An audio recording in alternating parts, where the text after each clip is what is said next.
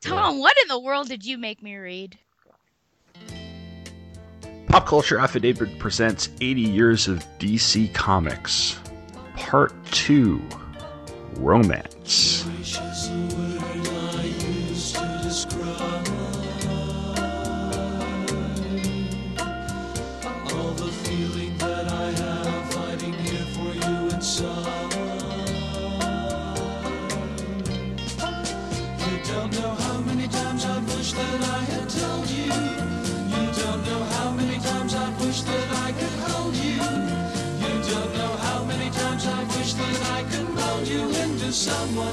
Cherish me as much as I cherish you.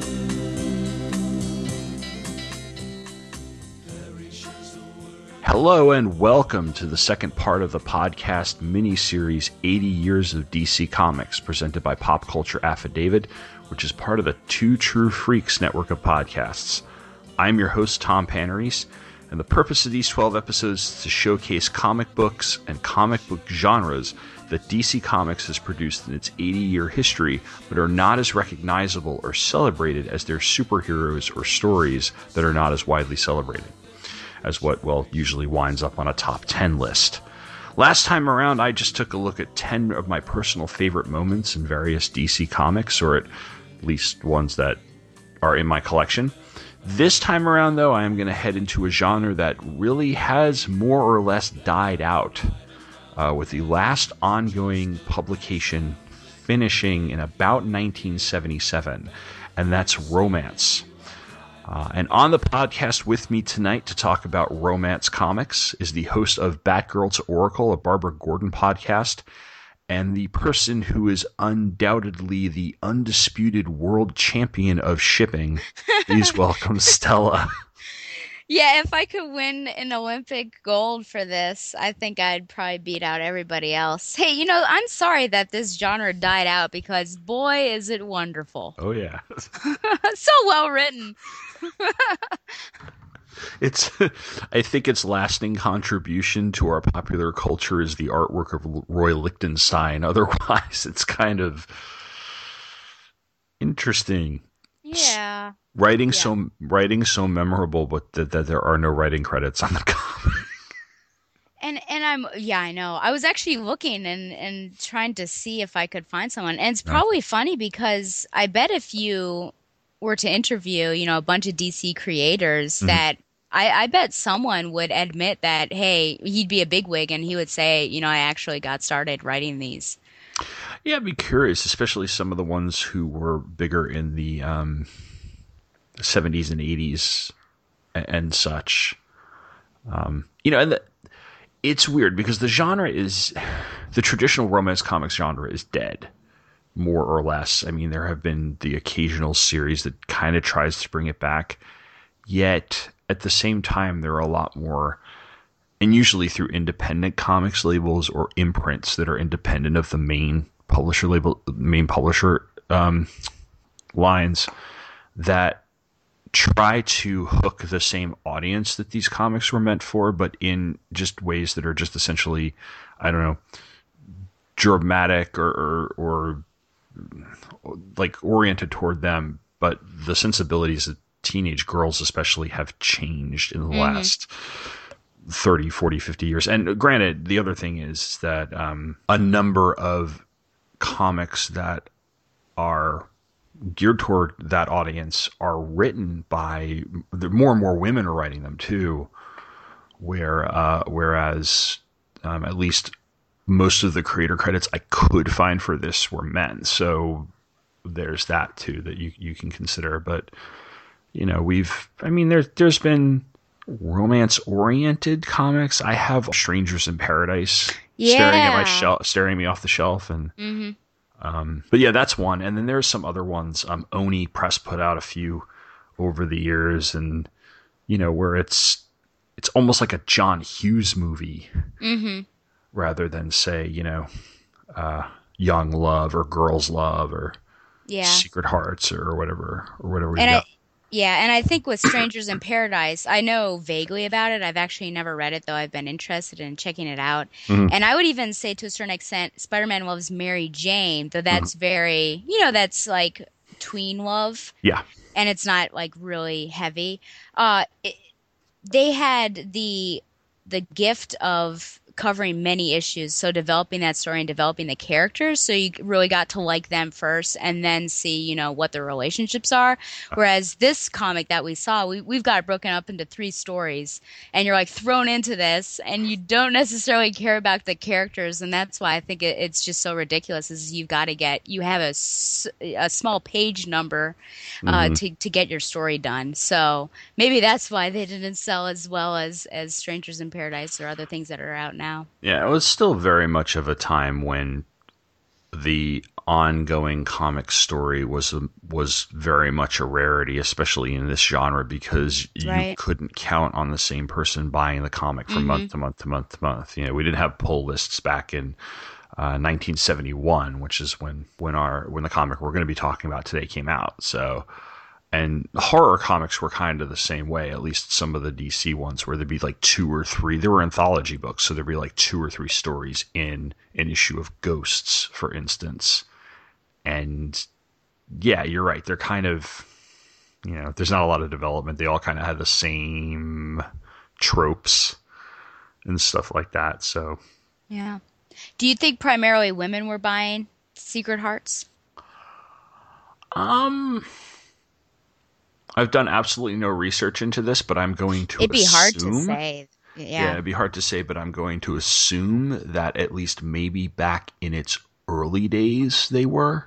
Mm-hmm. You know, when when the because back in the 50s there were a number of romance comics on the stands that, from what I can understand, probably sold pretty well because you know they ran for 10, 15, 20 years in some cases. So I can imagine that a number of girls, maybe not teenage girls, but and I mean, granted, the, the term tween didn't exist back in you know this Right. this even the term tween is a very very recent development, but I think that audience, um, that sort of 10, 11, 12 year old girl who would go on to read from my generation were the ones who were reading um, the Babysitters Club and then Sweet Valley High, oh yeah and the mature stuff for them were the Judy Blume um, book stuff like Forever and uh, Are You There, God? It's Me, Margaret, and stuff. Stuff that I've never personally read, but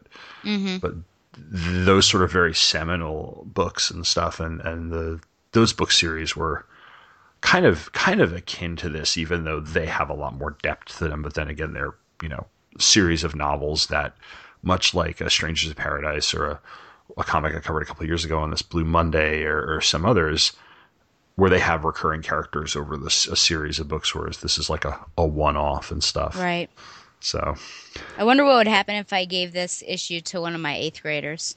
one of my eighth grade girls. I found this.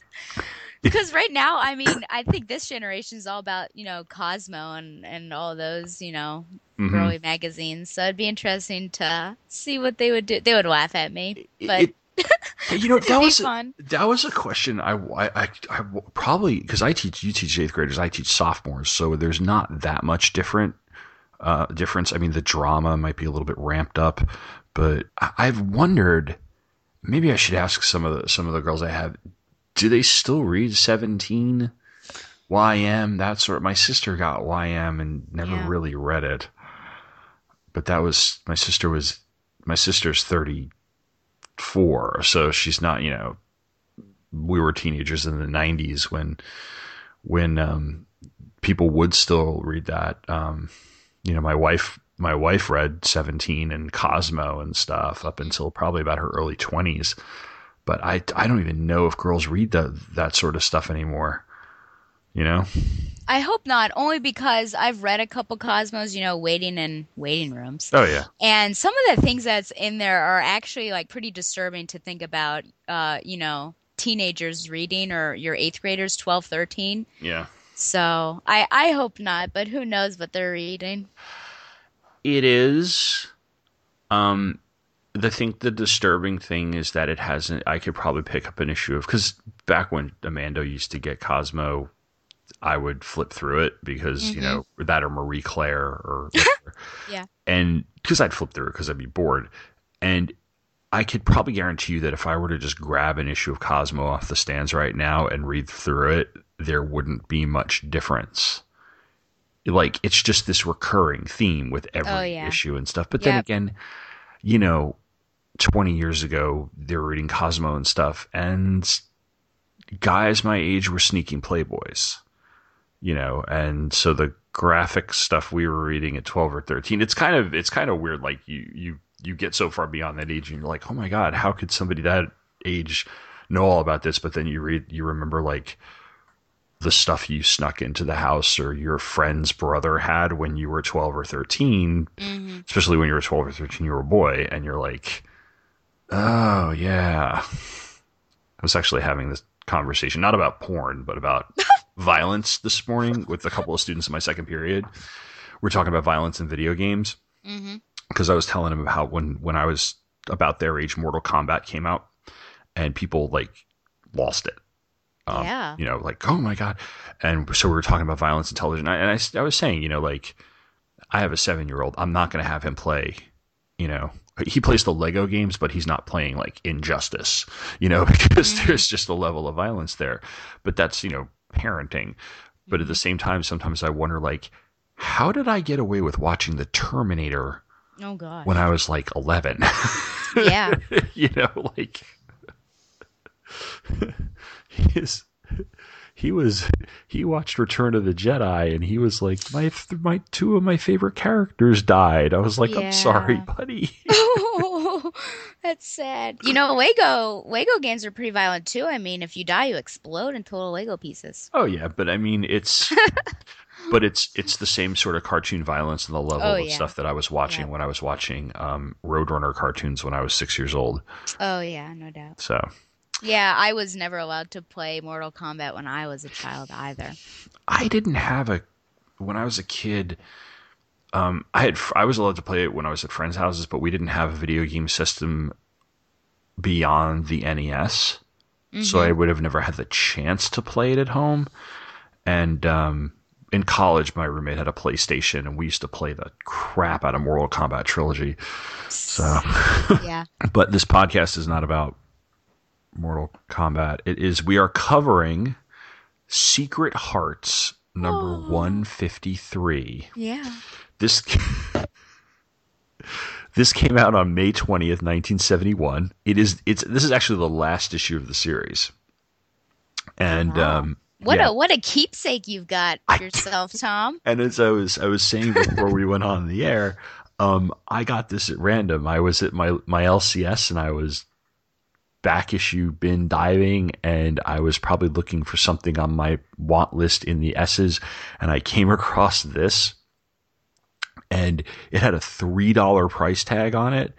Um, I grabbed it out of the bin and had a couple other issues with me, and I brought this up, and I, I looked at the guy at the com- at, behind the counter. I was like, "You're not charging me three dollars for this, are you?" And he said, "No," and he gave it to me for fifty cents, which Professor Allen will probably tell me that's still a ripoff. But, um, but yeah, this is the last issue in the series, uh, which I just got completely completely by chance. Um, the cover is by um, and and uh, all of the information on creator credits. Uh, by the way, I should mention I got off of Mike's Amazing World of DC Comics because there are no creator credits at No. all in the book. So um, there are no writer credits, and in many cases, there's at least an inker ish mentioned.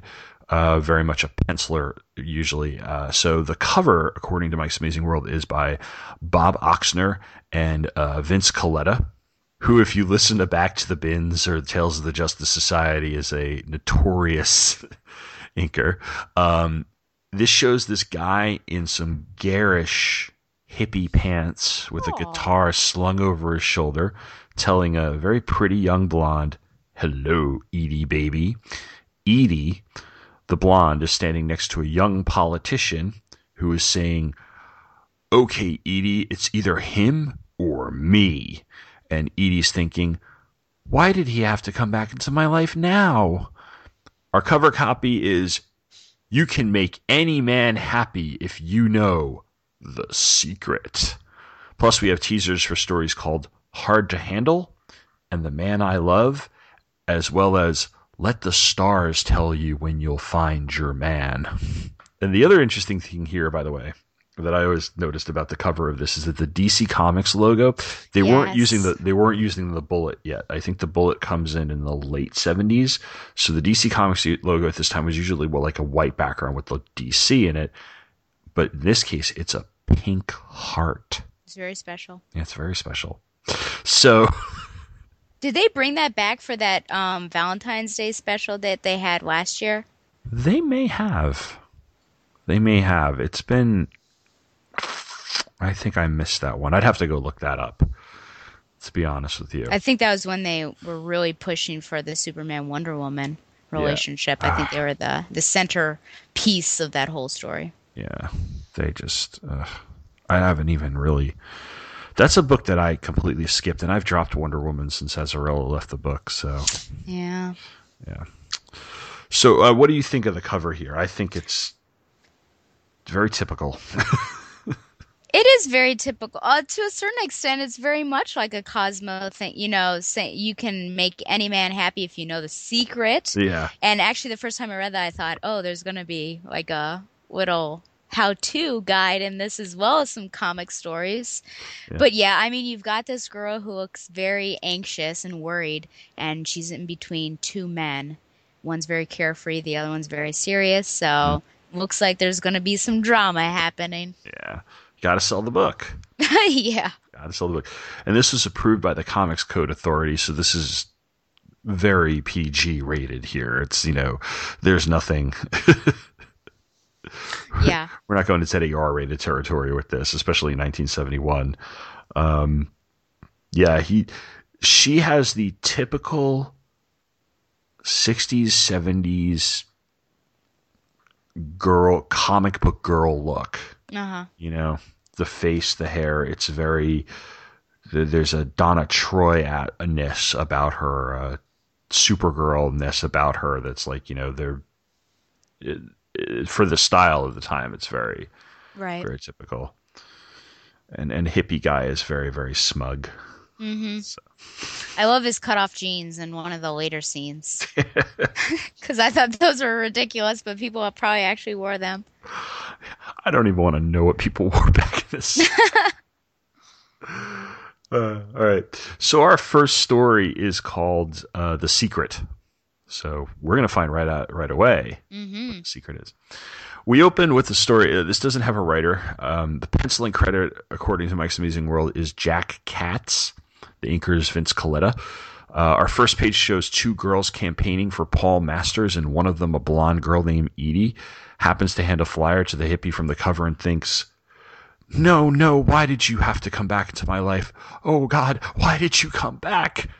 And our copy above the panel says, I was the unhappiest girl in the world because I didn't know how to keep a man. And then I learned the secret. And much like comics of, um, well, the 50s mostly, but of course, since this is technically an anthology book where there are like three different stories in here, the, the first page of the story serves almost as a second cover. hmm So it is a, a splash page. And, uh, you know, she's, she's there with her pink outfit and she's standing next to the brunette who's wearing the, um, the knee high socks and the plaid shirt. And they're all, and, and the girl behind her's got her glasses and her, wait, is that Barbara Gordon? I know, right? It does look like Barbara Gordon, and there's little James Jr. right Yeah, he's below just her, sitting there sipping on a Coke. They all, planning his first murder. yeah, they all, they all, they all look like very, very earnest college, college girls. Yeah. So the basic story is this. Edie is the fiance of Paul Masters, a candidate for town council. He's been incredibly busy lately, what with the campaign and all. And it's when he's blowing her off for yet another campaign appearance that she runs into the aforementioned hippie who's named Roy and who's an old flame. We flash back to their relationship, which was campfires on the beach and skimpy bathing suits and skinny dipping, getting attacked by a shark, and the sheriff covering up and closing the beach as a way to let's plot to Jaws. Um, no, it's skimpy bathing suits, incredibly awesome sideburns, passionate kissing. Uh-huh. While he was all, I'm not going to school. I'm not going to let my parents push me around. Nobody can control me. Damn the man. And uh, he decides he's going to leave town. He wants her to come with him. She says, I can't go with you right away. Wait one more day. He's all, uh, babe, I'm out of here. And she never sees him again. Yep. She has a hard time getting over him. She dates all sorts of guys, including Archie Andrews, and then meets Paul, with whom she falls madly in love. Paul asks her to marry him. She says yes. The date's set for after the election, and that leads us up to today. Paul's still overwhelmed, he's lonely, and Roy is all, hey, baby. He tells her that they should, you know, hang. She says that she'll think about it, and then she decides to meet Roy at Red's Tavern when Paul blows her off yet again. So they're having some sort of reunion conversation in a booth at the tavern, and boss Rupert Thorne is sitting at the bar leering at them. It's not Rupert Thorne. It totally looks I know it does actually look like him. Anyway, he's all weirdly into their kissing. Like he's like really, really into the fact that these two are like smooching on each other. I think it's supposed to be like he's drunk. Um, and it freaks her out. Roy steps to the guy, but when creepy old guy doesn't back down, Roy decides that he's just going to run out to the out of the place and into his car. Edie's all, "You wuss, what the hell?" and realizes that Roy has, well, all Roy has ever done in his life is run. And then he heads home. Then she heads home. She pours her heart out to Paul. Paul gets all upset about her possible infidelity. She volleys with getting upset about his not being around. And finally, when all looks lost, Paul says, Oh, Edie, I need you. And Edie says, That's all I really wanted you to say, Paul. I need you too. I need you. I love you. These are the words that lovers need to hear, especially from people they love the most. Try them on somebody you love. I guess that's the secret. I guess so. Um, see, and it's not a very long story. It's what like ten pages. Nine or is that an eight? Does it say? It's eight. I- It's Okay. nine pages. So what you? basically like a Barbara Gordon when she was in Detective Comics. Yeah, yeah. So what did you think of that? Oh my gosh. First of all, I mean, I wish I would have kept count on panels throughout this entire issue, actually, of how many times I've seen girls cry. I know. Because that was like basically anything that happened, there were there were tears coming. Um, I don't. You want to feel bad for this girl because she's being left behind and everything, but I think on the other hand, I feel like knowing that her fiance is going into politics, she should understand what that is going to, the time that is going to be asked of him, and I, I feel like she needs to. It's, it's the time to step up and be supportive of him. Perhaps she's not mature enough. Uh, but then, you know, this guy comes, I guess, in the nick of time, and we see their nice little romance. But all he does is run, run, run. And that whole bar scene, it was super weird. And Yeah. is it a bar or is it a diner? I It- can't really tell. It, it says tavern, Yeah. but it looks like a diner. It but I think it might be a bar. Yeah. But I- maybe I don't know. Maybe it was a code thing. Oh, okay. Like Yeah. you know, I, I know that by the seventies the code was starting to get a lot more watered down, but very Mhm. maybe it's very possible that it's implied that they went to a bar, but you don't even see anybody consuming alcohol. You see uh, the one guy who has a drink in his hand. It looks like a, a mug of coffee. So, Mhm. but right. you know, clearly the guy, this leering old balding fat man, is. Yeah. He, I think it's implied that he's had a few too many, and he's Yeah. he's that guy in the bar who's just like, hey, you know, and you're like, back away from me, creep, please. I know. And when he said, well, look what we've got here, I wondered at first if he was a part of um, her fiance's like campaign. So he yeah, was, he was going to catch her in the act, and then there was going to be some real dr- drama happening. But no, he's just this random guy that apparently he could take this young guy, which I thought was a little unbelievable. that that would have actually made more sense though. Yeah. because I was honestly wondering um, for the you know little bit I you know you and I probably did not meditate on this comic book very long, but I was wondering why she wasn't going to the appearance with him, like Right. like not not that.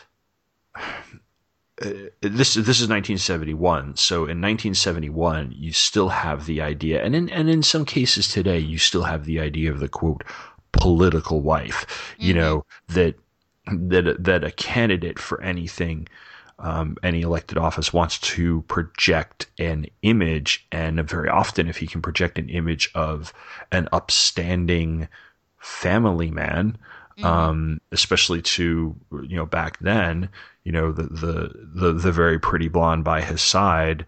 Um, that would probably work to his advantage. So that's why I was. That was one of the. It was almost. I know it's out of convenience for the plot that she goes and you know hangs out with Roy, and she's like, "Paul's blowing me off," but she could have very well been a little bit annoyed with.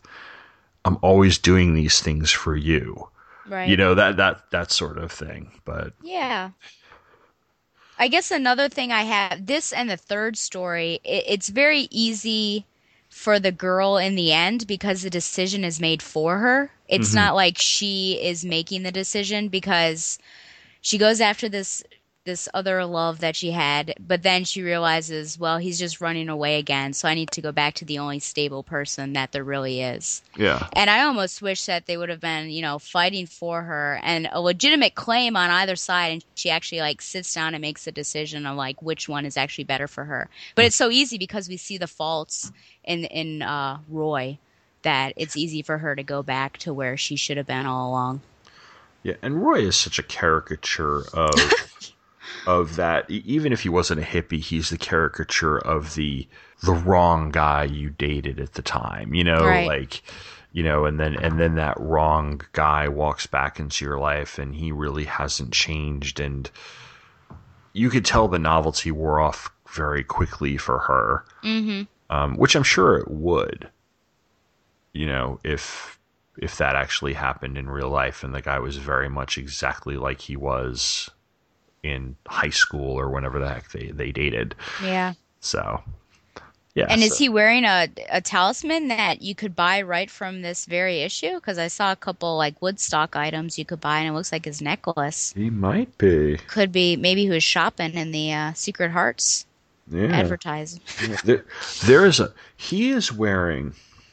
Let me let me see if I can get a good picture of him. Let's look at the let's look at the front uh, page one. You can see it from the back. He's wearing mo- We'll go from the bottom up. He's wearing like moccasins. Yeah. right? Which today would be, which I think had fringe on them, Yeah. striped bell bottom pants. Uh huh. This jacket with fringe in the bottom that has like all of these Native American looking animals and symbols on it. Mm-hmm. A a neckerchief that would make uh, Fred from Scooby Doo jealous.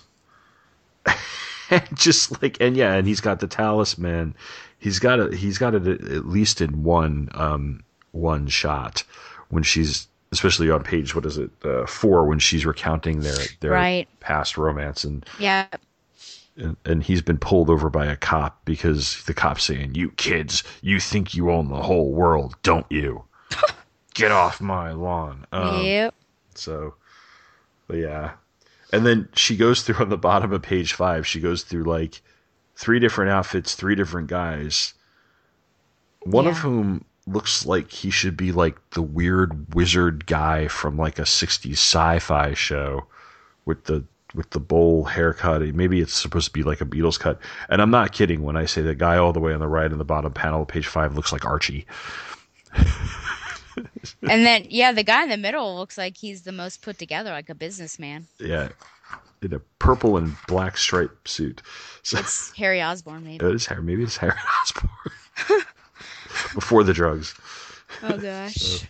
But yeah, you're right. She she has a very because because it seems to be that the message is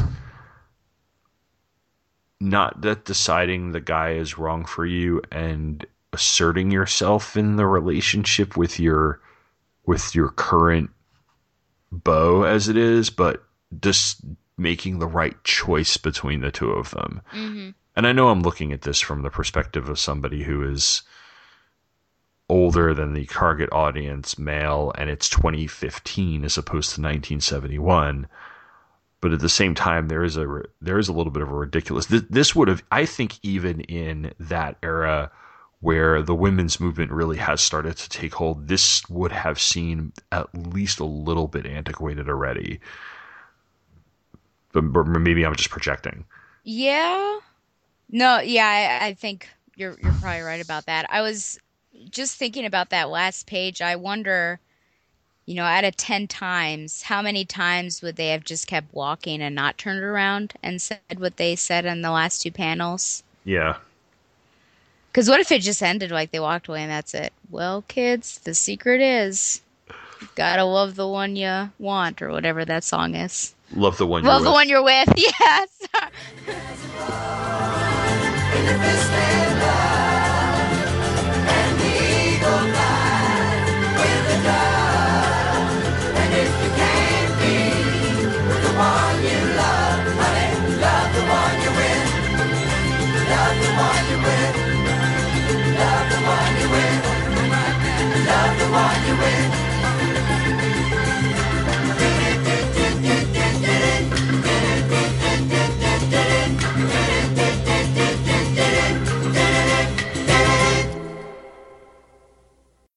So between our first and second story, now on the inside cover, you have um, you can stop ugly nails. Yes. Um, I guess this is the the women's equivalent of the Charles Atlas Oh, ad or something. I don't know. I Extra large super nail kit, Yep. a dollar ninety eight. Not too bad. Magic nail formula. Yeah. This is is this in the days before the Lee press on nails? I I would not be able to tell you the history of that. I'm sorry. I have no experience with them. Between our first two stories, we actually have two ads that don't seem to be marketed toward girls. They're just your typical comics ad. This is a Lucky Clover Club, which kind of looks like A chia pet. yeah, it looks very Chia Pet. Um, and then the twin whistling Astro Tops. Mm. And a 10 in 1 scope. So just kind of crappy toys that um, I think like I think some of these kind of still exist in one form or another because they it's the type of crap you find in like a gift bag at a kid's birthday party Yeah. that gets about 2 hours of play out of it before it ultimately, you know, falls apart. Yeah, I remember having one of those and you like hold it down and you rip out the cord and then you let it go and it spins around. Yeah. They they have um they have versions of it with like where it's a little helicopter Yeah. and and so the helicopter can fly away and everything and uh they actually get some height on them. I, I think I, I think Brett had one until it broke. It hit wo- the ceiling. It, no, it, we would fly it outside, so it probably crashed. It, like oh, it- okay. the umpteenth time crashing in the driveway probably broke a little piece of plastic. So um, that was the first of three stories, and the second one is The worst story of the bunch. It's so short too. It's um, it's four pages. Yeah. Um, I don't have a writer or penciler. Because they're ashamed. Maybe they are. Oh my gosh. they cashed the check. It was done. Vince Yeah. Colletta is um is given credit as the inker. It's a it's a story called Hard to Handle. It's about Georgie, who's the swinginest cat with his fringe suede jacket Yep. and his striped pants, and he shows up for the bowling at the bowling alley with his crew, and he's got a black eye. And they want to know about what happens, and it happens that a chick gave him the black eye. We get this flashback about how he was out on a date with this girl named Terry. He kept trying to put the moves on her. She kept brushing him off. He put the moves on her again. She slapped him. He took her home. He tried to really put the moves on her. And she, having a brown belt in judo, beat the crap out of him. His friends think that she put him in the hospital for a week, but what really happened is that he married her. Because what else can you do with a chick oh gosh. like that. What? I know. I couldn't. I actually said when I was reading it, I said out loud, "What in the world?" What? And then I was cursing your name because you made me read it. and I It was wasted. only four pages. I know, but You- it's you wasted pages five I minutes can't get back. yeah. Well, I guess it's Barbara Gordon. All I could think about was, well, Barbara Gordon had a brown belt, That's true. judo as well when she was first introduced. This guy is such a creeper. I know. Number, I mean, all of the things that he, uh, like putting the moves on her so many times, and she's saying no. Like it's, I, we're so close to there being some sort of bad thing happening, If and then him. Yeah. No, you go ahead. if this were the '80s, this would have been a, a like a anti date rape PSA. Yeah, you know, yeah, like this would have been like no means no PSA or something like right up Yeah. to the right up to the end, except for Eh, the marriage thing. Yeah, and you know he uh says he won't touch her when he gets up in the room, but of course that's a lie. I don't even know. She was an idiot for bringing him up there. And then just the level of physical violence. What in the world? And it ends with marriage. I was just astounded. I, I still have no idea what happened. Why would she even agree to the marriage if she was hitting him over the head with a flower pot? Well, I mean, like he he he they they they drive up to her apartment, and he says, um, or his apartment, I think, and Is it his? um, yeah, because he says, "Look, this is where I live. Oh how, yeah. How about how about coming up for a cup of coffee?" Which, as we all know, um, at least I learned from watching Seinfeld, uh, coffee never means just coffee. Of course. Um, just to show that I, I'm forgiven, I promise to behave Scout's honor. And then the caption says, I played it cool. So cool, butter wouldn't have melted in my mouth. oh my god. What? That- And all the while, like the entire issue, she calls him Mr. Carter. yeah. Which Why why, would you call- call that? Why would you agree to go on a date with him in the first place? And then they married. So you know they divorced in like 1972. Potentially. you think they got back together then? I don't know. I, I you see, I, I I'm. It's my hope that Terry was like, "What was I thinking?" and came out of it and just went on her merry way and lived her life. And he's still hanging around the same bowling alley, trying to hang out with the. he's the he became the creepy guy who tried tried to hang out with the teenagers, and the only reason that he- they would let him hang out with them is because he would buy him beer. You know. Yeah. it's it's Mr. Carter, the old the old crazy hippie. Oh my. I'm surprised she didn't walk in at that last panel, like coming into the bowling alley. I know, but the I the, marriage thing threw me. I was like, I agree. what? That, Yeah. Even for this comic, that's very very weird. Yeah. So I, I, I don't I don't even know. It would have been interesting to see her, her have four uh, pages Hmm. on like her perspective of what was going on. that would have made a good eight to nine page story. Actually, Yeah. His side, you get her side, Yep. And um, that's very romantic comedy. Actually, Mm-hmm. Maybe that's what they were going for. I don't know. It's just like we're going for an ironic comic twist that doesn't, or it's clunky to begin with. You know, despite the creepiness of it all, it's very, very clunky. So, Yeah. Boy, you know, I hope your listeners pick this up just to read this story. I'm, I'll po- I'll t- maybe I'll post a couple of um, scans. That'd be To the- good. just so they the can blog. I mean, all you have to do is uh put the last page and that basically summarizes the whole thing. Yeah. Oh my goodness. Did you know this kind of stuff was in it before you started reading? When I bought it, no. Okay. Like, so it was all a surprise. Was Yeah, it was- it was today the first day you read this Um, or did you read it before? I had uh, to do the show was the first time I had like read it, read it. I had skimmed over it when I first got it, but like you know, kind of in the way that I just kind of like, you know, glanced at the story, looked at the pictures. I was like, oh, this kind of looks really cheesy and then put it away thinking, okay, I'll, maybe I'll pick this up and read it one day. Um, but no, to, to do this podcast, so that it was maybe, I don't know, two nights ago was the first time that I had actually sat and actually read the comic. Um, and I, I seriously had to do a double take Yeah. on this page. Did you uh, share this with your wife at all? No, Any of these stories? no, I should. I yeah, I'd love to hear her reaction to some of this stuff going on. She'd be like, she's like, you paid too much for this. Fifty cents. 50 cents is too much for this. Man. Um, now, the ad, we've got a three page ad Yeah, for posters, this is Ooh. pretty cool. blacklight posters.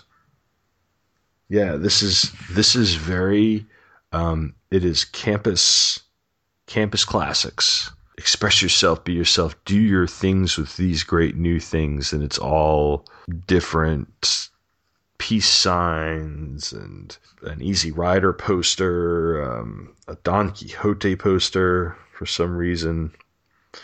You know what this reminds me of? Um, every in the first couple of weeks of every year when I was in, at Loyola back in 95 to 99 they would have this big poster sale where some company would come and they'd have just big books of posters and they'd be like 5 bucks a piece and you know you'd get your you know your your reservoir dogs posters and your pulp fiction posters and your star wars posters but then you get your pot leaf poster your bob marley and you know that one Yeah. poster that has all the how to make all the different shots and like you know all the different dorm posters that totally Yeah. what, is what this reminds me of Yeah,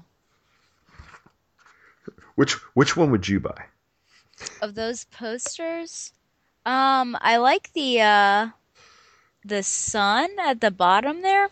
mm-hmm It's uh Oh, women's liberation. Look at that. That's that's totally I'd get that. yeah, Yeah. all right They're pretty cool. I um I wish I could see this giant one at the bottom to see what it cuz I'm sure it's pretty psychedelic. yeah that that is a uh it's almost like a magic eye type of Yeah. type of deal type of deal I'm sure it works when you're like laid out on something. Yes, I could imagine. I would probably get a headache. Yeah. And then if Put you it open- above your bed on the ceiling and use that to go to bed. oh god. then you have um then if you open up it's a three page ad so then you have Mm-hmm. have zodiac posters some of which actually look pretty interesting but Mm-hmm. then you have a lot of um, headbands and a- Yep. a, love lamp Oh, yeah. oh yeah necklaces rings just a bunch of hippie crap i'm sure there's a store somewhere in charlottesville that still sells this stuff I mean, people wear those watch bands still. yeah that's true There's actually a place uh, where my parents live called a little bit hippie, which I am not ashamed to say I have bought things from.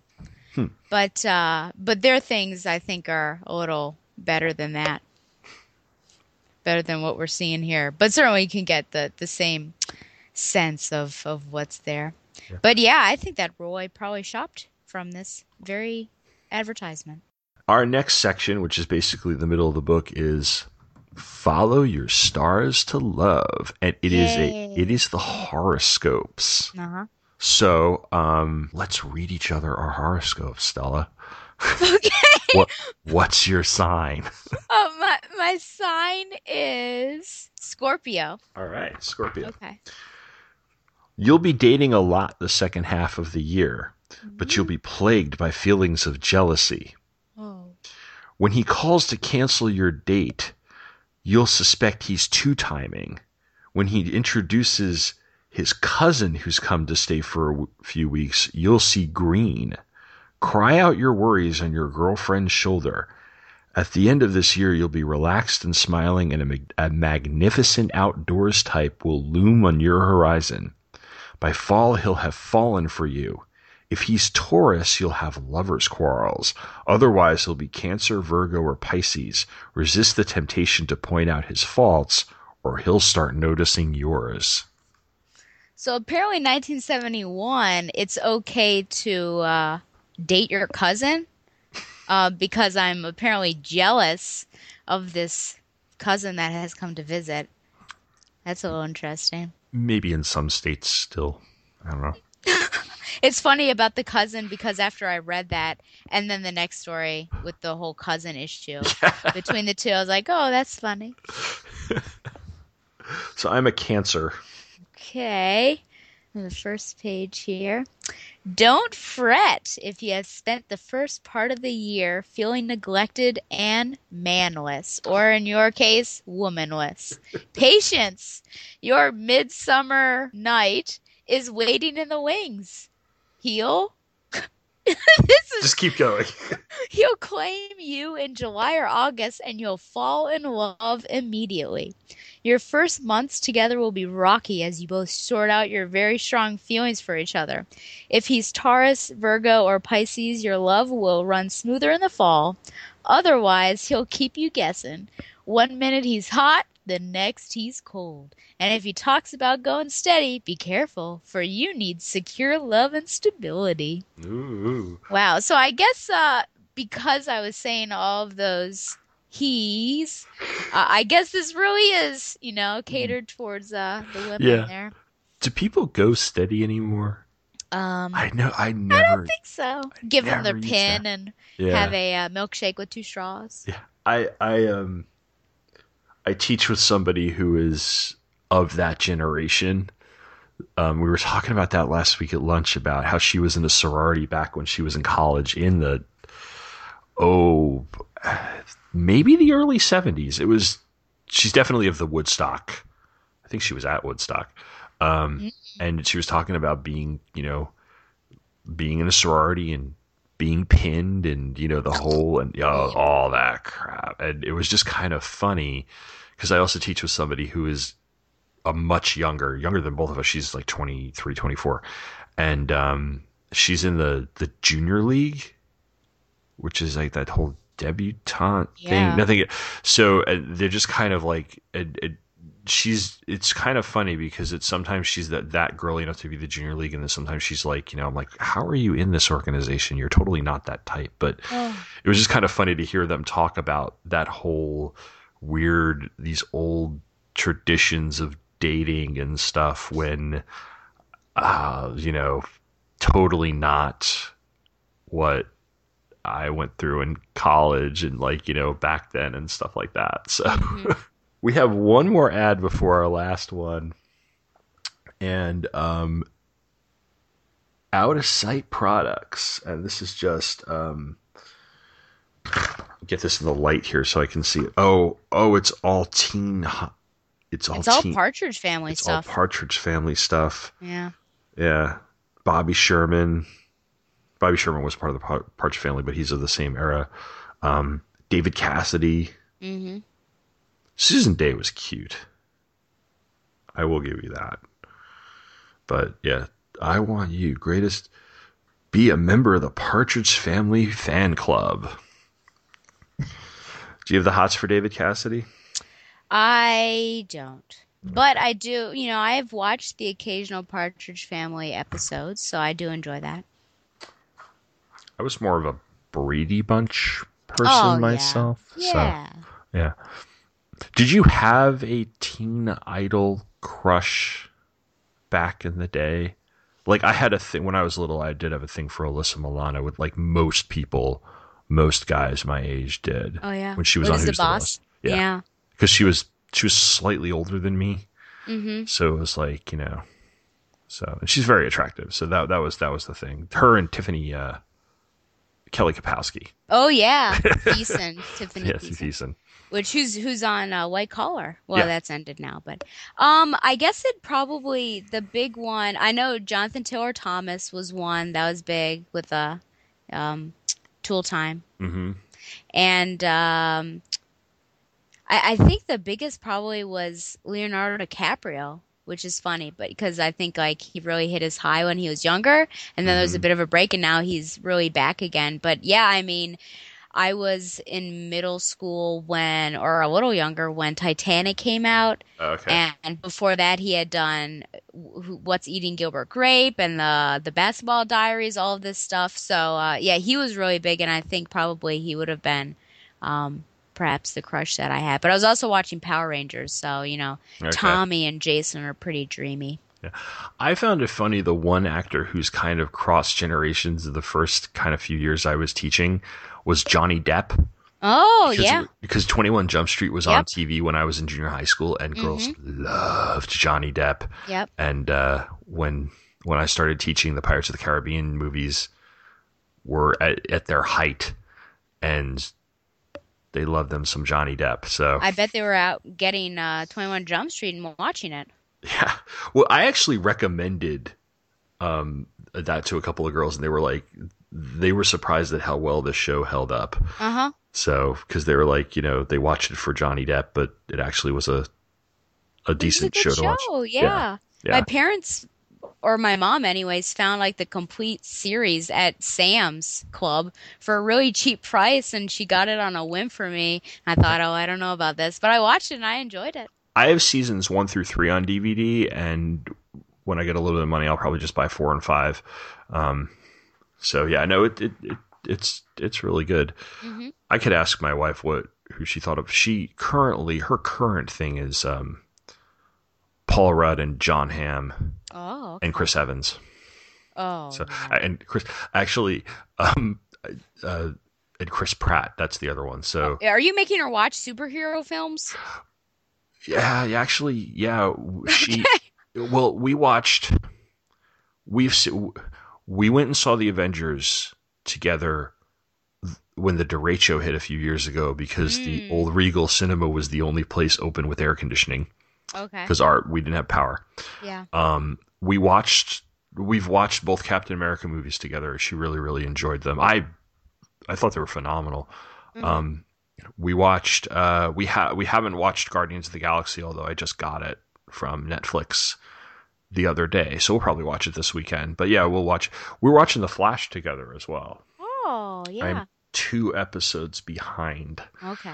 but um, and we've watched a couple of episodes of Arrow together, but I'm I'm like a season behind on Arrow, so Oh, once gotcha. I'm once I'm able to catch up with that, I, I will. But um, but no, yeah. So yeah, I think it's part of it is just because the two of us just want something to watch, and we're we're interested in you know that sort of stuff. So Uh-huh.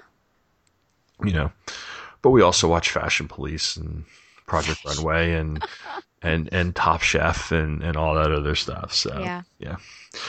So we got one more story to go, Uh-huh. and you have been such a good sport, and I really really do appreciate this. Hey, it's been fun despite the poor middle story that we Yeah. had. Now I will tell you, you'll recognize the name of the penciler on this third story. It's John Romita. wow. Yes, the and you forget John Romita, um, especially before Spider Man. I mean, this is seventy one, so he was. I think he'd been doing Spider Man by then. Um, he did his fair share of romance comics, especially during the fifties, because you Mhm. forget that a lot of these guys, even in you were saying how you wondered how many of them got their start, but you also I also wonder how many of them just did them because that's what paid the bills. Yeah, I did it on the side while they were doing bigger stuff. Yeah, because you know it was like works work Yeah. at that in that day and age. So Mhm. And you were being paid per page, weren't you? yeah, I think so.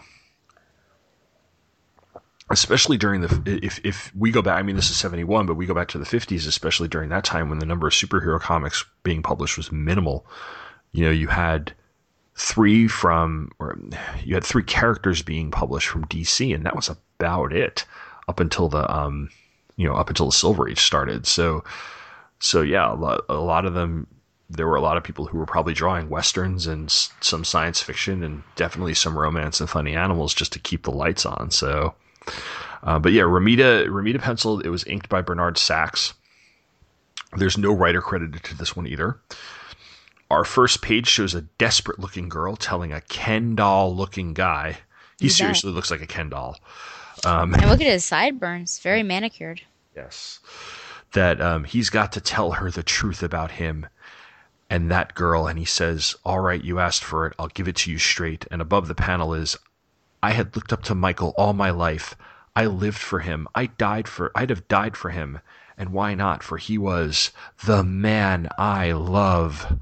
At first, I thought we were about to read a zombie tale. I died for him. a zombie wolf tale. Okay, continue with this. Why are they on the mountain, may I ask? Why does the showdown have to happen in a mountain? I don't know. That bothered me. Plus, it doesn't seem like she's dressed for the weather. Yeah, this is it's and it's too early in the seventies for it to be like you know, let's all go to Aspen and you Yeah. know, that, that sort of you know, like there should be a James Taylor song playing in the background or something. Um, so basically, Michael's breaking up with this girl whose name is I think it's Arlene. It's spelled A R L I N E. So it looks like Arline, but I'm assuming you're gonna you're gonna pronounce it Arlene because he's met another woman who is a challenge. We then have a lengthy flashback where Arlene remembers when she and Michael were kids, and she was always infatuated with him, much to the chagrin of his cousin Andy, who was always a nice guy but was never Michael. And he always finished in second to Michael. Arlene and Andy were friends, of course, but her and Michael were a couple up until Arlene spotted him with a cute brunette and then smacked Andy when he told her that Michael doesn't love her, he just loves the challenge. So we get out of the flashback, Michael dumps her, and for weeks she wanders alone, less than half alive. She's resigned to being alone forever. Then one spring day, Michael shows up and wants her back, mainly because he has realized that he found out that a guy needs a girl who looks up to him. She's, and she's all, uh, dude, you want me to put you on a pedestal? And calls him weak. He tries to pull her close, she resists, and Andy shows up and just cold cocks him. Michael then gets up and walks sadly away while Arlene hugs Andy, knowing that's where she belongs. The end. The end. Yeah, uh, you know, she wandered. It looks like she wandered this wilderness, and I thought, it, She you just lost in the walked around for for days because of this. It's You the came Blair off Witch Project. the mountain. Oh my gosh. oh boy. Well, it's certainly better than the the last one. Yes. I, I did enjoy the flashback and seeing this. You know, for me, this was really the Andy story.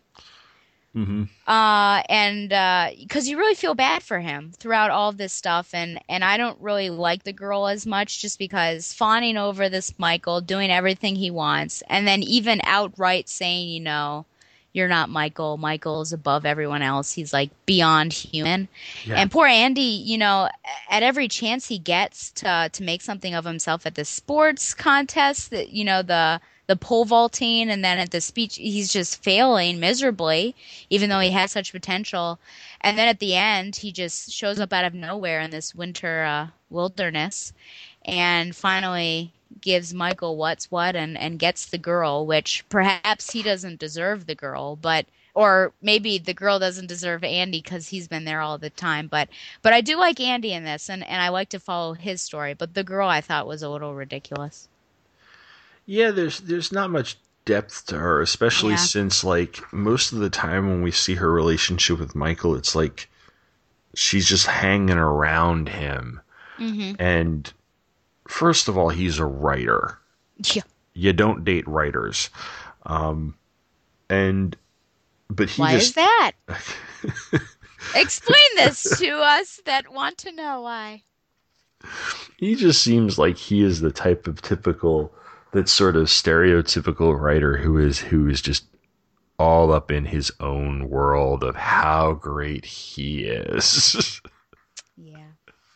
you know because he's he it's just like anything from my favorite author it's like you know and i i'm with you the, the idea that he needs a challenge Mm-hmm. what Yeah.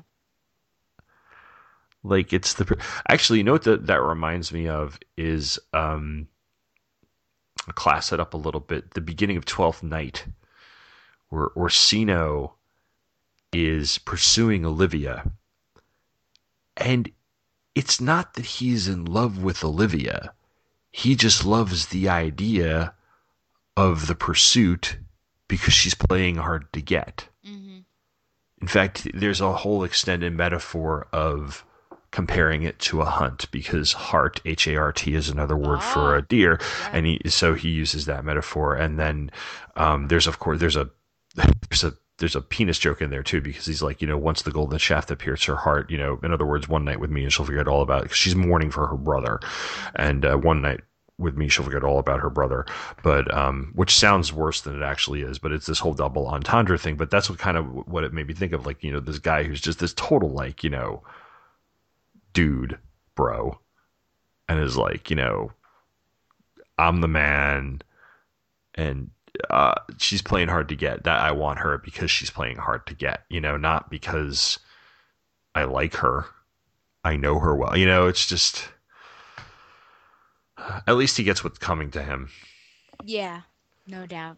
I wonder how that relationship ended with that with that other girl that he decided to to leave. I guess did he finally get her and then she was boring and then he comes back to Arlene. Yeah, I think so. Probably. I found out that a guy needs a girl who looks up to him. Man, I have missed you. So she probably just wasn't giving him the adoration Yeah. he thought he deserved. Mm-hmm. Oh, Yeah. It starts off so I mean they break up. That's how it starts off. yeah. And then the the backflash and then yeah. Yeah. The art is slightly better. I mean, I have a feeling that Romita probably rushed, did very loose pencils, and the inker. Because from reading, I've read a lot of uh, a fair. I've read a decent amount of Romita's Spider-Man Mm-hmm. stuff from around this time, and it's usually a lot better, a lot more dynamic. Um, so I have a feeling he probably just did a, you know, like here's my pencil job, and and whoever the uh, inker, the inker finished it for him. But I'm not that familiar with the inker's work, so I wouldn't even, you know, begin to know, Yeah. Especially if it is around the time. Now, for all we know, this was in the can for a while too, but if this was around the same time that he was doing Spider-Man and stuff, he, it's probably like, you know, all right, let me do this. Because the fight's all right. Mm-hmm. The fight could have gone on for a couple more panels. That would have actually been Yeah. interesting. Could have had little lightning bolts coming out of his head to signal a spider sense. and then did something. D- don't you get a Flash Thompson vibe off of Michael. Michael? Yeah. yep. And then yeah, and then you know Andy being torn down all the time, being Parker. very, Pe- very Peter Parker. Yeah. I don't want to call her Gwen Stacy though, because Gwen is way more of an interesting character than, Yeah, than. Arlene here. So, Yep. and uh, beyond this, there's there's no letter page.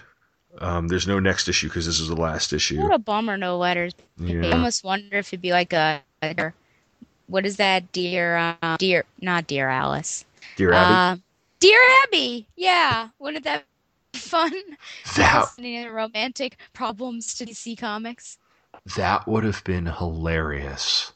Oh. Oh my god, we could have done like ten more minutes on just reading those letters. I know, and it, and to think it'd be all male DC editors and writers answering it, no female. It, it'd probably be the worst answers ever.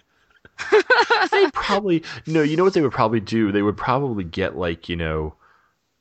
The, they probably would have grabbed somebody from like the secretarial pool or something from Oh, back yeah. in the day and said, "Here, can you answer these letters or something? You know, be you know, dear Darla, the DC advice columnist or something." Yeah. That'd be crazy. Uh, we have we have a binocular kit ad, Yep. a really cool looking T-shirt with the cover of Action Comics number one. I will I'm say sure that looks Bailey would cool. love that. Yeah. Ba- Bailey's on eBay right now looking for that. I know, right? Don't you wish there are some really cool ads that I popped through because I've been reading ASM, Amazing Spider-Man from the beginning. I'm Mhm. on like 160 or something now, I think. Yeah. And there's some very cool ads that you wish that it was still around so you could send in your two dollars and get what's offered. Yeah, I see some of those here and there in very the very few issues of the original Teen Titans series that I happen to own. Um, because most of what I have is like in essentials or trades, so there aren't any ads, which is kind of a bummer because some of those you're right, some of those old comic book ads are Mhm. these are fun. Yep. Um, so especially since there's no hot comics ads from American entertainment. Alas. There is a Woodstock themed jewelry. Mm-hmm. Now, for the first time, you can be part of the great happening, Woodstock. No one who is there will ever be the same. You know, when they sober up. Um, pendant, they misspelled pendant, P E N D E N T. I thought pendant had an A in it. Bracelets, earrings, keychains. And then, uh, what is this, like skinny legs, heavy legs? Oh gosh. What the heck is this? Oh my god. I was actually trying to find. I, I couldn't um it's hard for me to read what's going on. But right. basically you've you've either got two skinny legs and you need to beef them up a little bit or Yeah. you your legs are too heavy and you need to swim down. But I is it just a book or It- what else goes along with it? It looks like, um, Only 15 pleasant minutes a day. What are you yeah, it looks like a book. I stand corrected. This is the equivalent of the Charles Atlas thing. Yes, it, it is. It looks like they are. It looks like they are like workout books. That if you follow what's in the book within um, a certain amount of time, you'll have either nice, curvy, shapely legs and thighs, or nice, curvy, shapely, non-fat yes. legs. not Because ladies, you don't want to be fat. And you don't want to be too thin. No, you don't want to be too thin either. but on the back, you get a wig. Oh wow, yeah, and uh what styles you can get. Mm, yeah. You can look like my mom in her old yearbook picture. Oh my. Trying to look and see which one that she was. My mom had short hair. My mom has always had short hair since I since I've seen old pictures of her. So, I don't know. None of these look like something. A couple of these look like something Liz Taylor would have. Yeah. Here And and it comes there. in 10 attractive colors. It does come in ten attractive colors. You're right. what? Mixed gray, platinum, auburn, dark blonde, light blonde, dark brown, medium brown, light brown, off black. What is off black? I don't know. I don't. It's Well- not exactly black. no, maybe I, I don't know. I don't know. I'm gonna. We'll order a dark gray wig. Wonder if some of these companies are still in business. Franklin Fashions Corp. Department EH 657 378 South Franklin Street in Hempstead, New York. I'll ask Spataro to go on over there, see if they're still around. He's on Long Yeah. Island right now. So Or write them a letter. write them a letter. That's a podcast episode going through old ads of old comic books, tracking down some of these companies and seeing what happened to them. Yeah, that would be interesting. That would be interesting. So, Is that it? Yes, Is that the end of our magical mystery tour? that is the end of our magical mystery tour. It is the end of the romance. Love is gone. You have been such a good sport. Not according to Love's not gone according to our uh our signs.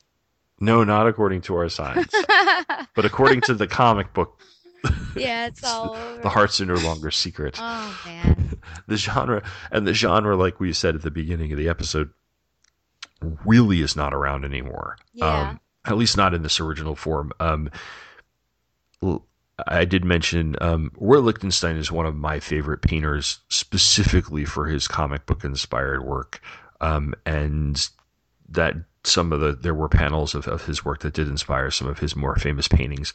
Um comics geared towards girls and young women these days though is i give it a lot of credit. From what i have read or what i have flipped through or what i have seen advertised it's a lot more diverse in both story and cast um, it's it makes an effort to reflect its audience on a more accurate level rather than giving you girls who are stereotypes to be honest with you um, it's a lot more character driven. Uh, the stories are a much better quality. And like I said, you know, there are still a number of stories about girls that are written by men, but there are also a lot of stories about girls and for girls and for women that are written by women. And, um, and I think that's a, that's a good sign in, in the industry. Even, even if the industry does tend to be male dominated, especially the superhero field, it is really nice to see that there are more women writers and artists and, and people crafting stories for that particular segment of the audience because they're underrepresented and some of the stories I have read have been really, really good too. You know? So Yeah, and I think there are some surprising stories that are written by men too. Because you wouldn't think that they would be be capable of like really understanding, um, you know, what goes on and and uh, what it's like to be a girl, but they actually come out really well. So yeah. I'm not one of those people that you know says more women for you know more women writers for for girl books because I, I think that the men can do it too. Yeah.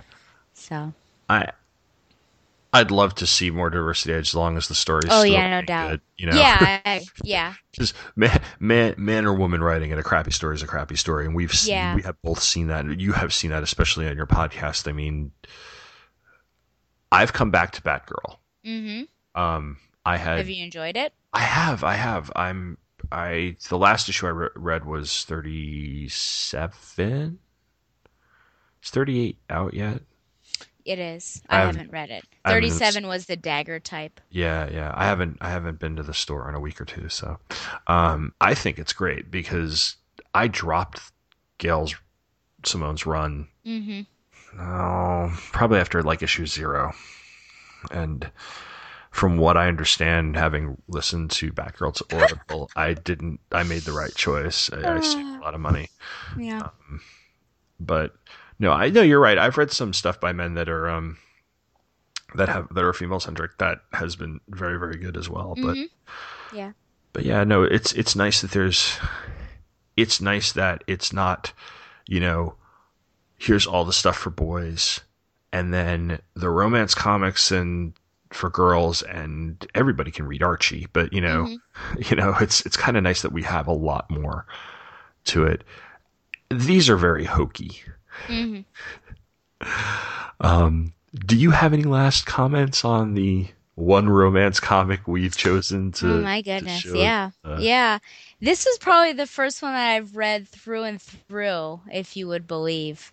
Um, I said before the show that uh, our mutual friend Donovan Morgan Grant actually has a showcase of romance comics, and uh, I feel like it's a first volume. I feel like there could be a second volume that's out there of this showcase, and I flipped through that and everything, and that's it's basically comprised of all these sorts of stories. But what an interesting trip uh, into DC Comics land, and to think that this was issue number one five three. Yeah. So there are 152 other issues like this times three because of the stories, and I just wonder: is this like the epitome? Like, can we basically say that?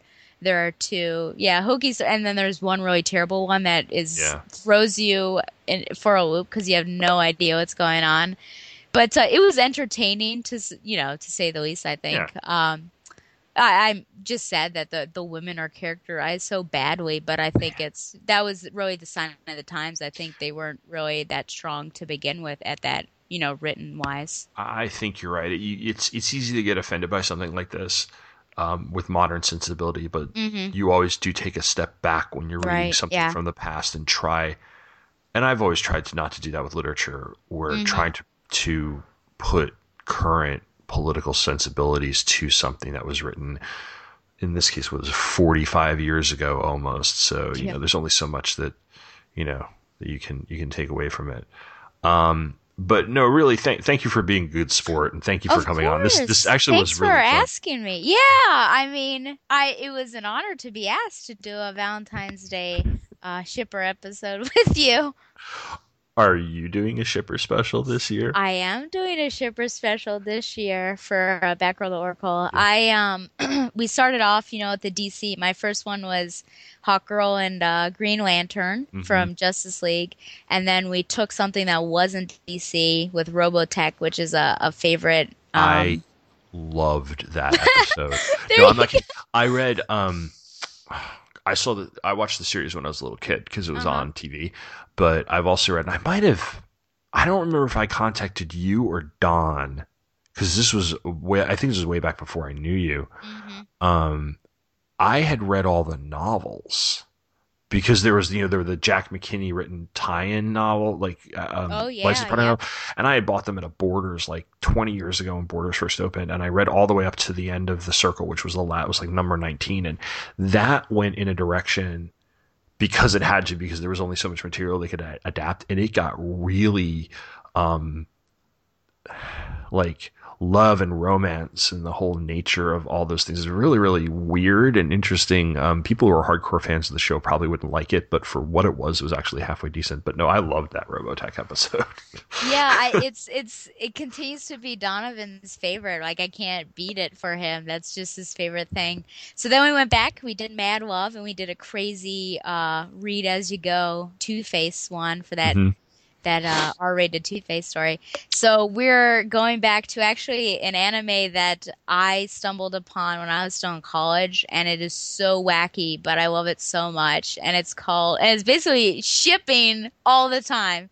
It's called Ouran High School Host Club, and it's basically about this like group of uh, young men in in high school, and their job is like to be hosts for these girls, like during tea time. Like the girls come in and they say, you know, I want such and such to be my host, and then you know they fawn over them.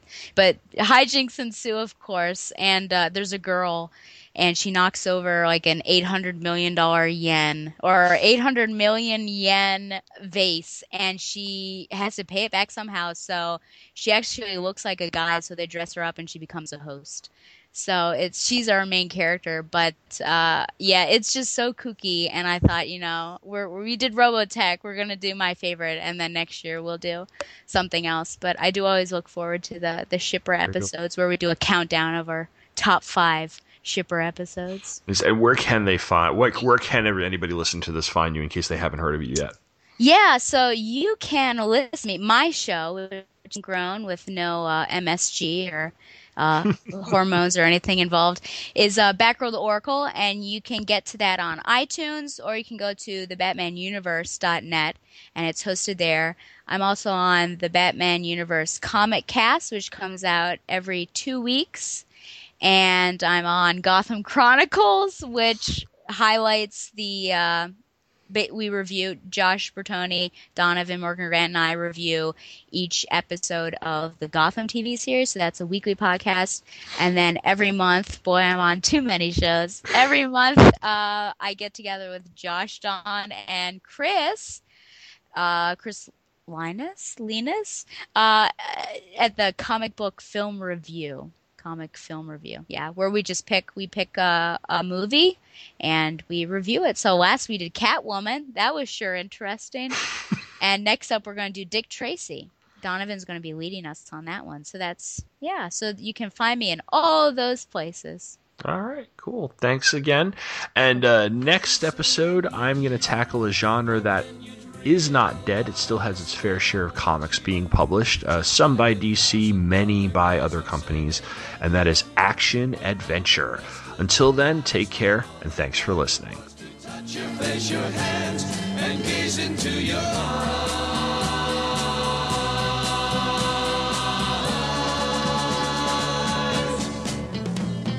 Cherish is the word I use to describe